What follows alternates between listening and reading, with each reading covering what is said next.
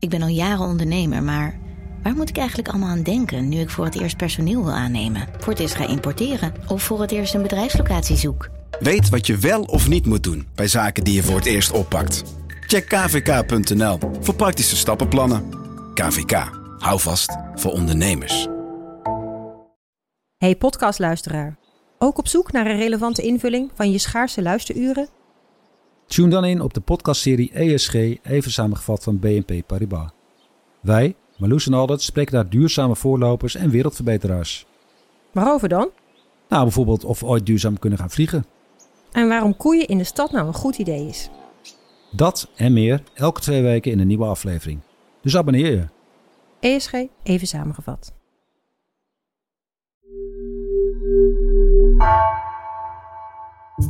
Vanaf de redactie van NRC het verhaal van vandaag. Mijn naam is Gabriella Ader.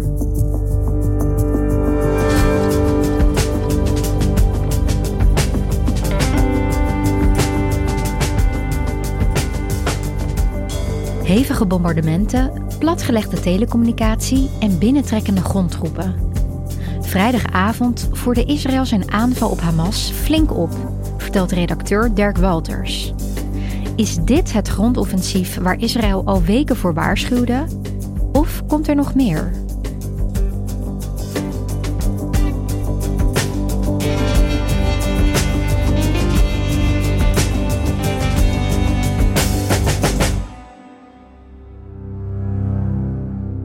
Vrijdagavond um, had ik dienst en toen uh, zag ik allemaal berichten binnenkomen dat er um, geen communicatie meer mogelijk was met Gaza. Mensen konden hun familie en kennissen niet meer bereiken. Uh, hulporganisaties gaven aan dat al het contact met hun medewerkers onmogelijk bleek. En ja, je weet gewoon op een gegeven moment niet meer of je familieleden nog leven. Uh, die hulporganisaties die hebben daar gewoon medewerkers op de grond van wie ze ook niet wisten waar ze waren, of ze wel veilig waren. En op een gegeven moment was er wel één journalist van Al Jazeera die via een satellietverbinding nog uh, kon vertellen wat er aan de hand was. Please guys, if you can hear us, send that message to the world that we are isolated now in Gaza. Again guys, if you can hear us, we are isolated in the territory. We don't have any phone signals. We don't have any internet connections. We found a great difficulty even to communicate and contact with our relatives in different parts of the territory.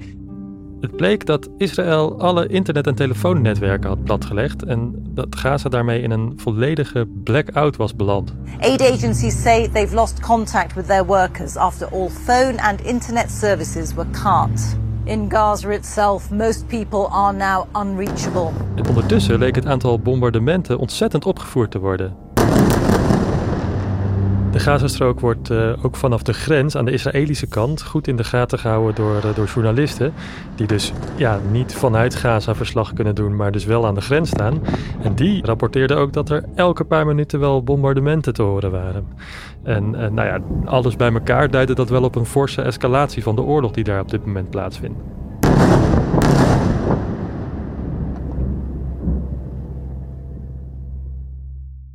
Ja, Dirk, de oorlog is nu drie weken gaande. Hè? Zou je me kunnen uitleggen hoe die drie weken uh, ja, eruit gezien hebben? Ja, het begon natuurlijk met een aanval van Hamas op Israëlische burgers. Toen heeft Israël teruggeslagen, vooral met luchtbombardementen. En uh, af en toe ook met artillerievuur. Dus uh, ja, granaten die Israël vanuit Israël naar Gaza schiet. Daarbij werden uh, doelen geraakt die ja, overwegend omschreven werden als doelen van Hamas, dus militaire doelen. En daar vielen ook burgerslachtoffers bij. Voor dit weekend waren er al 7000 Palestijnen gesneuveld. Dat is waarschijnlijk inclusief Hamas-strijders, maar daar, zitten zeker ook heel veel burgerslachtoffers bij. En wat je ook ziet is dat um, Israël volgens militaire experts de afgelopen weken al allerlei voorverkenningen heeft gedaan. Dat betekent dat ze speciale troepen uh, Gaza hebben binnengestuurd om te onderzoeken waar bijvoorbeeld Hamas-strijders wonen of zich schuilhouden in de tunnels. Uh, want Hamas opereert vanuit een ondergronds gangenstelsel. Ja, dat, dat is dus een gigantisch netwerk aan tunnels waar ze, nou ja, uh, commandocentra hebben, waar ze misschien wel wapens opslaan. En Israël heeft dus verkenners gestuurd om te kijken waar zitten die tunnels nou eigenlijk, zodat ze ze nu goed kunnen bombarderen. En daarmee hebben ze zich klaargemaakt voor deze volgende stap. Ja, want um, is nu in ieder geval wel al duidelijk wat er dan dit weekend is gebeurd. Nou ja, het lijkt er inderdaad op dat Israël dus eerst alle netwerken platgegooid heeft. En wat er toen is gebeurd is dat het Israëlische leger volgens persbureau Reuters op twee plaatsen de Gazastrook is binnengetrokken. Met uh, gepantserde bulldozers, tanks en zware infanteriegevechtsvoertuigen. De ene plek is in het noorden, bij het Hanoun. Dat is uh, ja, vanuit, dus één checkpoint zo tussen Gaza en Israël. En dan is bij het Hanoun de eerste stad die je tegenkomt. En de andere grondinvasie die zou bij het Burai vluchtelingenkamp zijn. Dat is meer in het midden van de strook. Dus dan zou dus vanuit het noorden en ongeveer vanuit het midden zou Gaza zijn binnengetrokken. En uh, die entree van die troepen ging gepaard met een grootschalige bommenregen. Dus er waren zo'n 100 straaljagers die tegelijk bommen aan het afwerpen waren. 100 straaljagers op dat kleine stuk. Op dat kleine stukje, ja. Dus hè, er wordt vaak de vergelijking gemaakt. Gaza is ongeveer 2,5 keer het eiland Texel. Ja, daar vliegen dan 100 straaljagers overheen die bommen laten vallen. Zo. Dus ze hebben ook van die speciale bommen die dan op de grond landen en dan nog een stukje de grond in boren. Die zijn er speciaal op gericht om tunnels uit te schakelen. Uh, en volgens Israëlische media zou, zou, Israël ook iets van 150 tunnels en ondergrondse bunkers uh, geraakt hebben. Maar wat er nou precies is gebeurd, dat weten we natuurlijk niet zo goed. Ook door dat platleggen van die telecommunicatie. Dus wat we bijvoorbeeld nog niet weten, is wat de impact daarvan op burgers is geweest. Dus hoeveel extra doden er zijn gevallen, hoeveel huizen er verwoest zijn. Dus ja, voor die informatie zullen we toch echt nog even moeten afwachten. Nu wordt er al een hele tijd gepraat, al sinds het begin eigenlijk, dat uh, Israël een grondoffensief wil gaan starten. Is dit nou dat grondoffensief? Dat is inderdaad de, de vraag waar iedereen uh, een beetje over speculeert. Uh, maar misschien is wel de belangrijkste vraag: komt er wel één moment dat je kunt zeggen: ja, nu is het grondoffensief begonnen? Want dan verwacht je eigenlijk een soort grootschalige invasie met duizenden manschappen en militair materieel. Maar misschien komt zo'n hele grootschalige invasie er niet, zeggen experts. Kijk, als ze allemaal tegelijk binnen zouden trekken, hè, er zijn 360.000 reservisten opgelijnd daar aan de grens. Maar ja, die zouden elkaar echt in de weg gaan lopen in zo'n klein gebied. Tuurlijk, ja. Uh, Gaza heeft ook maar een paar hoofdwegen. Dus ja, dan zouden ze elkaar echt uh, fysiek ook in de weg uh, gaan zitten. En het lijkt erop dat ze met beperkte aantal manschappen willen binnentrekken en dan woonblok voor woonblok, wijk voor wijk willen ontdoen van Hamas-militanten. Intussen heb je natuurlijk ook nog de oproep gehad van Israël aan de inwoners van Noord-Gaza om zich uit de voeten te maken. Die oproep tot evacuatie die was eerder al een keer gedaan en die werd afgelopen zaterdag weer herhaald. Attention citizens of Gaza, listen carefully. This is an urgent military advisory from the Israel Defense Forces. For your immediate safety, we urge all residents of northern Gaza and Gaza City to temporarily relocate south. It is an urgent plea for the safety of the civilians in Gaza. Dat was best opvallend, want die Gazanen die konden in de tussentijd niks ontvangen omdat die hele telecommunicatie plat lag. Maar goed, uh, ze willen in elk geval 1,1 miljoen mensen uit Noord-Gaza naar het zuiden bewegen. Je hebt halverwege de Gazastrook een drooggevallen riviertje en daar moeten ze ten zuiden van gaan zitten, eh, zodat Israël in het noorden kan gaan vechten. Maar bij veel Palestijnen roept dit het trauma op, het trauma van de Nakba. Dat was een gebeurtenis tussen 1947 en 1949, waarbij Palestijnen uit hun huizen verdreven zijn in het huidige Israël.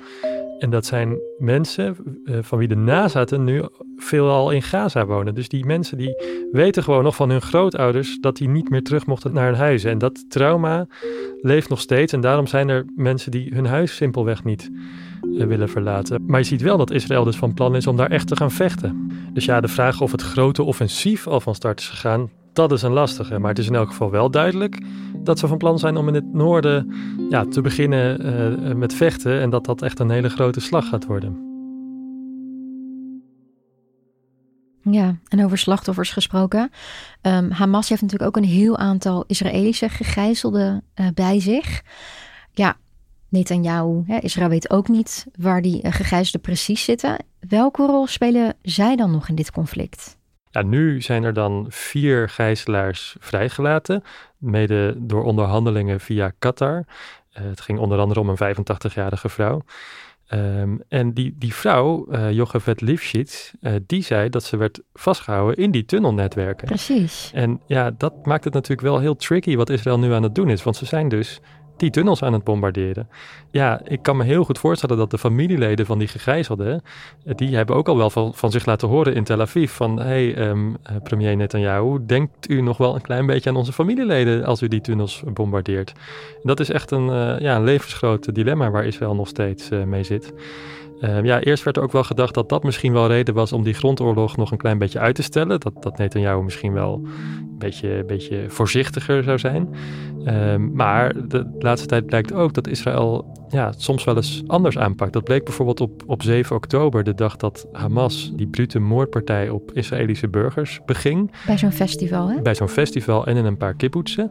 En in die kibbutzen werden op een gegeven moment nog Israëliërs vastgehouden door Hamas-militanten. En Israël had de facto geen controle over die kibbutzen en die wilde die controle heel snel terug. Dus wat hebben ze toen gedaan? Toen hebben ze ook huizen beschoten waar nog mensen gegijzeld werden. Met dus het risico dat er ook Israëliërs bij die bevrijdingsactie zouden omkomen. En daar blijkt dus al uit dat ze soms ook een soort hoger militair doel hebben. Dus in dit geval moest Israël de controle terugkrijgen over die kibbutzen. En dat daar dan ook wat slachtoffers aan eigen eh, zijde zouden kunnen vallen. Dat risico wordt dan kennelijk toch voor lief genomen. En we hebben het nu over Israël en de strijd tegen Hamas. Maar intussen zijn er ook nog 2 miljoen Palestijnen die dus, zoals je net omschreef, op een piepklein stuk land bij elkaar zitten. Ja, wat betekent deze escalatie voor hen? Ja, wat je ziet is dat die inwoners van Gaza eigenlijk nergens meer veilig zijn. Onze collega Leonie van Nierop die schreef een stuk waarin iemand de vergelijking trok met een dierentuin waarin alle kooien van de gevaarlijke dieren openstaan. Dus je kunt daar wel rondlopen en dat betekent niet dat je onmiddellijk opgegeten zult worden. Maar toch heb je het gevoel dat er elk moment een tijger om de hoek kan komen zetten. En dat staat al metafoor voor dat er elk moment een bom kan vallen. Ja. er was opgeroepen om uit het noorden te vertrekken, maar in het zuiden wordt er net zo goed gebombardeerd. Dus de vraag is, ja oké, je krijgt die, die evacuatieoproep, maar wat houdt dat nou eigenlijk in? En dan moet je je ook bedenken dat Gaza normaal gesproken niet in een oorlogssituatie ook al heel erg afhankelijk is van hulpgoederen. Uh, Israël heeft ook aan het begin van de oorlog de toevoer van water en elektriciteit afgesneden. Dus de situatie is al schrijnend nog zonder dat er bommen vallen. Uh, dan zou je zeggen van kunnen ze af en toe hulp krijgen van ziekenhuizen? Nou ja, die zijn ook heel erg uh, aan het worstelen. Die kunnen bijvoorbeeld alweer niet garanderen dat ze pasgeboren baby's in leven kunnen houden. Nou, ondertussen, ja, alles raakt langzaam op. Er komen dan af en toe nog wel wat, wat vrachtwagens binnen via Egypte. Uh, maar dat zijn er ook weer veel minder dan dat er eigenlijk nodig is aan, aan hulpgoederen. in, voor de oorlog werden er aantallen genoemd van 500 vrachtwagens die dagelijks uh, ja, spullen kwamen leveren. Nou, dat zouden er nu maar 50 zijn. En dat terwijl de situatie veel, eh, veel erger is geworden. En wat je nu ook ziet is dat er berichten zijn dat er distributiecentra voor noodhulp in het midden en zuiden van de Gazastrook worden geplunderd door inwoners van het gebied. In Gaza hebben duizenden inwoners distributiecentra van de VN bestormd op zoek naar voedsel. De Palestijnse vluchtelingenorganisatie van de Verenigde Naties zegt dat de openbare orde in het gedrang komt. En dit zijn beelden van mensen op zoek naar meel en andere basale levensmiddelen. Mensen zijn wanhopig, want het voedsel raakt op. En ja, dat geeft wel aan hoe ontzettend hoog die nood is. Ja, wat jij nu allemaal vertelt, hè, Dirk, de gevolgen voor de mensen in Gaza, dat ja, het is gewoon afschuwelijk. Ja, mag dit allemaal? Ja, wat je ziet is dat er aan beide kanten wel oorlogsmisdaden worden gepleegd. Hamas ten eerste, die heeft drie duidelijke oorlogsmisdaden gepleegd. Ten eerste het uh, ja, op gruwelijke wijze aanvallen van Israëlische burgers. Ten tweede het afschieten van raketten waarmee ook willekeurige Israëlische burgers kunnen worden geraakt. En ten derde de gijzeling van zo'n 200 mensen. Maar ook Israël lijkt op zijn beurt weer oorlogsmisdaden te plegen.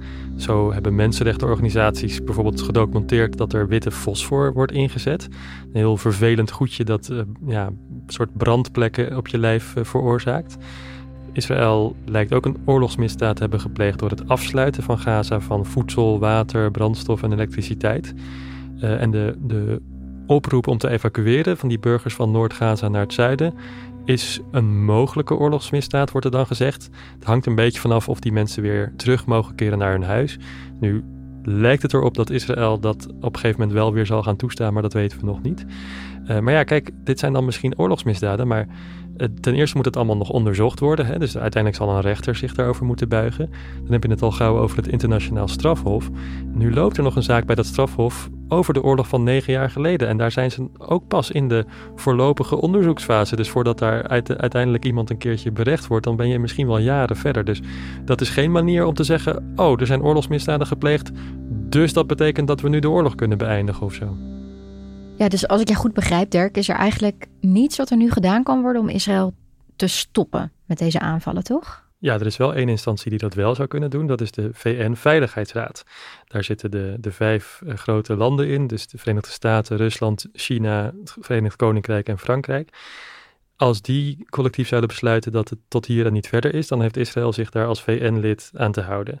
Maar in de praktijk zie je dat de Verenigde Staten een onvoorwaardelijke bondgenoot van Israël zijn. Dus als zij het moment nog niet daar vinden dat er een, een staakt het vuren noodzakelijk is, of een wapenstilstand, dan gebeurt het dus ook niet. En dat moment is duidelijk nog niet aangebroken. Hè? Je ziet dat uh, president Biden tot nu toe steeds benadrukt, ja, Israël heeft het recht om zichzelf te verdedigen. En wat, wat wordt er verder internationaal hierover gezegd? Ja, je ziet dat er uh, nu heel veel landen met hun eigen opvattingen nu komen over wat er zou moeten gebeuren. Uh, de landen van Europa hebben wel een soort gezamenlijke resolutie naar buiten gebracht, waarin ze dan oproepen tot een humanitaire pauze. Uh, maar op zichzelf ja, legt dat nog niet zoveel uh, gewicht in de schaal. Want een humanitaire pauze is een soort van even een stop, zodat er weer hulpgoederen of zo gaan binnenkomen. Precies, ja. dus dat, uh, dat iedereen eventjes weer op adem zou kunnen komen. Dat is nog weer iets anders dan een staakt het vuren of een wapenstilstand, maar wel een, een ingelaste pauze. Er was ook wel die resolutie die er dus niet doorheen komt van de Verenigde Staten. Daar is wel over gestemd bij alle leden van de uh, Verenigde Naties. En daar heeft Nederland zich onthouden van stemming. Mark Rutte die heeft daar ook wel een verklaring over afgelegd. Die zegt ja, ook hij vindt dat Israël het recht heeft om zichzelf te verdedigen. Wij hebben ons onthouden omdat er heel veel goede dingen in die resolutie zaten. Maar die vroeg ook eigenlijk om een, om een staakt het vuren, meer, min of, meer of minder. En dat betekent dat Israël niet het recht heeft zich te verdedigen. En ik zeg er wel bij, als Israël deze dreiging niet wegneemt, is dat het einde van Israël. Dus Israël moet die dreiging wegnemen. Ja, daar was ook wel veel kritiek op. Ook wel omdat op dit moment natuurlijk meer de vraag is of Gaza straks nog bestaat dan of Israël bestaat. Hè? Dus ja, dat is wat de critici van Rutte dan zeggen: van waarom heeft Nederland niet gewoon gestemd voor een oproep om de wapens even neer te leggen om de bevolking van Gaza weer een beetje op adem te laten komen? Precies, ja die uh, resolutie, waar dan een meerderheid van de landen van de Verenigde Naties zich wel achter hebben geschaard, is dus niet bindend. Dus Israël hoeft zich daar niet aan te houden. Maar Israël moet wel rekening houden met een andere factor, en dat zijn de bondgenoten van Hamas. Dus dan heb je het over Hezbollah, de militante beweging in Libanon, en over Iran. Uh, die hebben natuurlijk ook gedreigd van als Israël nu de Gazastrook binnentrekt, dan gaan wij misschien ook uh, actie ondernemen. Zo is bekend dat Hezbollah vanuit Zuid-Libanon tienduizenden raketten op Israël gericht heeft staan. En ja, ook Iran zou zich erin kunnen mengen. Nu voert Amerika ook de druk op in de regio met bijvoorbeeld een vliegdekschip en met extra manschappen. Dus dat is ook een boodschap aan Teheran van bemoei je er niet mee. Maar dus aan alle kanten wordt wel de mogelijkheid gevoeld dat deze relatief lokale oorlog in de Gazastrook zou kunnen uitgroeien tot een veel breder regionaal conflict. En dat is iets wat Israël natuurlijk voortdurend ook wel in het achterhoofd houdt bij alles wat het nu doet. Ja, maar daar zijn nu op dit moment, nu gebeurt er nog niks hè, vanuit Hezbollah of vanuit Iran. Ja, je ziet alleen aan de noordgrens van Israël, dus hè, de grens met Libanon, daar zie je wel over en weer wat schermutselingen maar nog geen uh, echte oorlogshandeling. Nee. En ja, het is een beetje een onvermijdelijke vraag. Maar ja, wat denk je dat we nu nog kunnen verwachten de komende dagen? In elk geval blijkt nu op zondag dat de netwerken langzaam weer een beetje op gang uh, komen. Dus er zal vanaf nu geleidelijk aan steeds duidelijker worden ja, wat er nou eigenlijk gebeurd is sinds, uh, sinds vrijdagnacht. Wat we in elk geval weten is dat Netanyahu heeft gezegd dat het een moeilijke, lange oorlog gaat worden. En dat belooft niet een uh, einde op korte termijn. Uh, want Israël heeft nog lang niet zijn militaire doelen bereikt. Um, Israël wil Hamas ja, een kopje kleiner maken. En dat betekent echt dat ze dus die, die wijken één voor één zullen moeten gaan uitkammen. En tot die tijd uh, zijn ze helemaal niet geïnteresseerd in wat voor pauzes of staakt het vuren of wapenstilstand dan ook. Ik kan me wel voorstellen dat er op een gegeven moment internationaal wel wat druk komt, misschien ook vanuit de Verenigde Staten op een gegeven moment, om in elk geval een soort pauze in te lassen. Dat ze zeggen, joh, nu eventjes uh, stoppen. Maar uh, de VS staat in principe wel helemaal achter dat militaire doel om Hamas uit te schakelen. Dus dat doel dat is, uh, denk ik, de komende maanden nog niet bereikt. Dus ja, ik kan hier moeilijk voorspellen dat de oorlog dan per se ook nog maanden zal duren.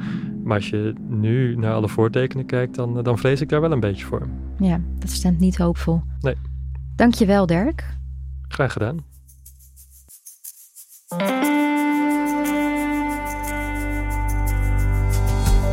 Je luisterde naar vandaag, een podcast van NRC. Eén verhaal, elke dag. Deze aflevering werd gemaakt door Mila Marie Bleeksma en Marco Raaphorst. Coördinatie door Henk Ruigrok van de Werven. Dit was vandaag. Morgen weer.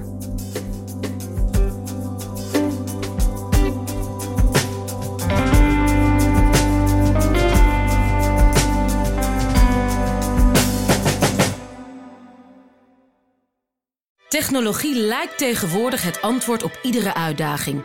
Bij PwC zien we dit anders. Als we de potentie van technologie willen benutten, kunnen we niet zonder een menselijk perspectief. Human-led, tech-powered noemen we dat. Ga naar pwc.nl.